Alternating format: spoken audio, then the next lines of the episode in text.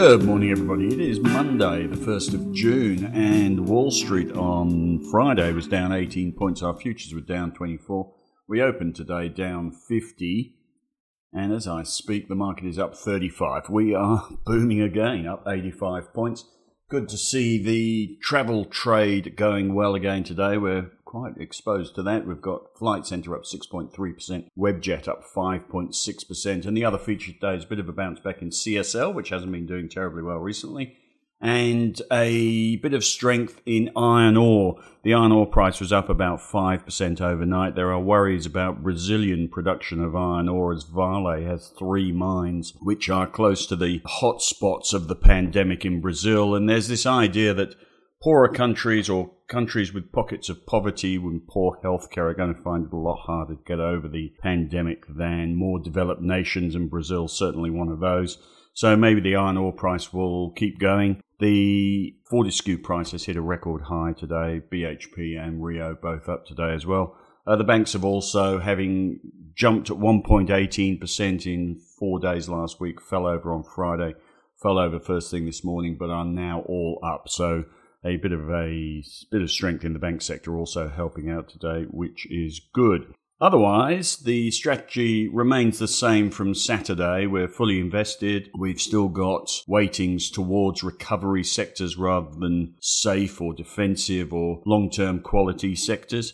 Uh, we're still focused on things like the energy sector and the oil price up 5% overnight. OPEC have said that they're going to pull their OPEC meeting, their OPEC plus meeting forward to Thursday. It's only a virtual meeting, but it seems they have one agenda, which is presumably to get the oil price up, and they're going to push production cuts out. They were supposed to, they agreed them in, was it April? And they were supposed to run till July and come off in July. It looks like they're going to push those production cuts out another three months or so. So the oil price up 5% overnight, which uh, certainly suits our energy sector trade at the moment. Also helping this morning is the Chinese PMI numbers which were the highest since January, and the index number was over 50, which suggests expansion as opposed to contraction, and that, of course, is positive for the iron ore price as well. Also, helping a little bit is the idea that Trump's press conference on Friday addressing Hong Kong and China was not as severe as expected. Negatives this morning include riots in the US, race riots in the US, which is never a good look, and also a rise in case numbers. Have a look at the chart in the newsletter today which is from the Financial Times, but you'll see case numbers are rising in a lot of countries France, Japan, India, Iran, South Korea, Israel, Pakistan, Peru, Chile, and Mexico. And Brazil is about to overtake the US in the average number of case numbers over a seven day period. It's not really a, a good look. We still do clearly have a relapse risk, although this morning the market doesn't seem to worry about that. Interesting statistic of the day is that the ASX 200 is now down 13.04% for the financial year to date since June last year, and the S&P 500 is up 3.5% and the Nasdaq against our market down 13%, the Nasdaq is up 18.53%. On the tech stock front this morning, there is a bit of interest in Zip Money. Z1P is the code expanding into the US. Morgans have research out this morning saying hold APT and buy Z1P. The other observation this morning as we went through the charts was that the Telstra chart is turning quite nicely. We looked at the broker research this morning and that shows the average broker target price is 18.6% below the current share price.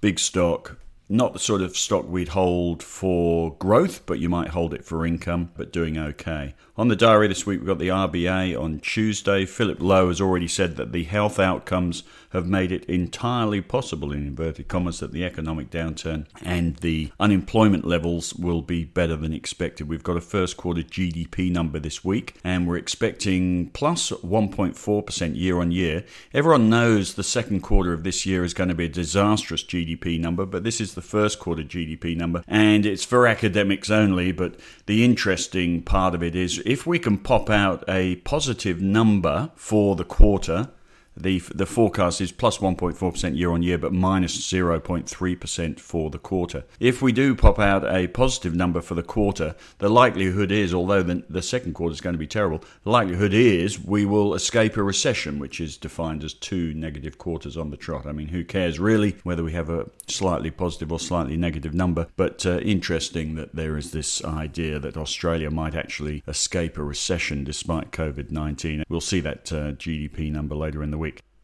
So that's about it from strategy. No real changes on Saturday, of course. We are neutrally weighted banks, overweight banks in income. We're overweight energy, overweight travel, the travel trade, overweight the resources sector, and playing a lot of the recovery sectors rather than quality sectors. We're slightly underweight CSL, which makes us slightly underweight healthcare at the moment. And CSL's chart was one of the few that didn't look terribly good on the scan this morning.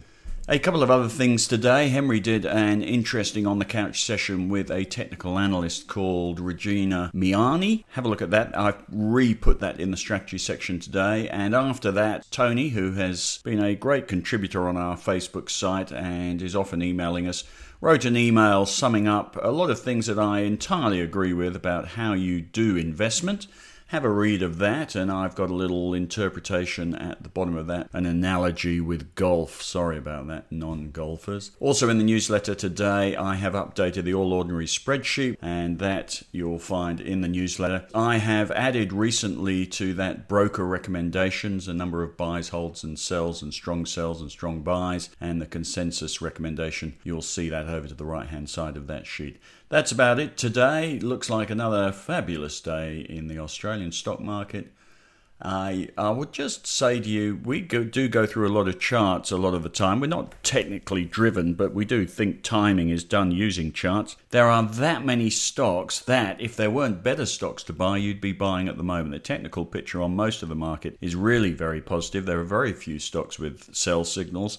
Those that are are probably quality stocks that you would hold long term, but short term they're just being ignored whilst the market recovers. I think you have to make the point the market is having a recovery rally. Yes, it could all end tomorrow, but whilst it's running, we do need to be fully invested. We are fully invested, and I would suggest that you pay attention to the market at this point in time. If you are too sheepish, you'll never make money. This is not a time to be sheepish. This could possibly be the once in a decade buying opportunity that we just could not envisage as the market flew last year. But it's here now. The charts look great. So, fully invested we are.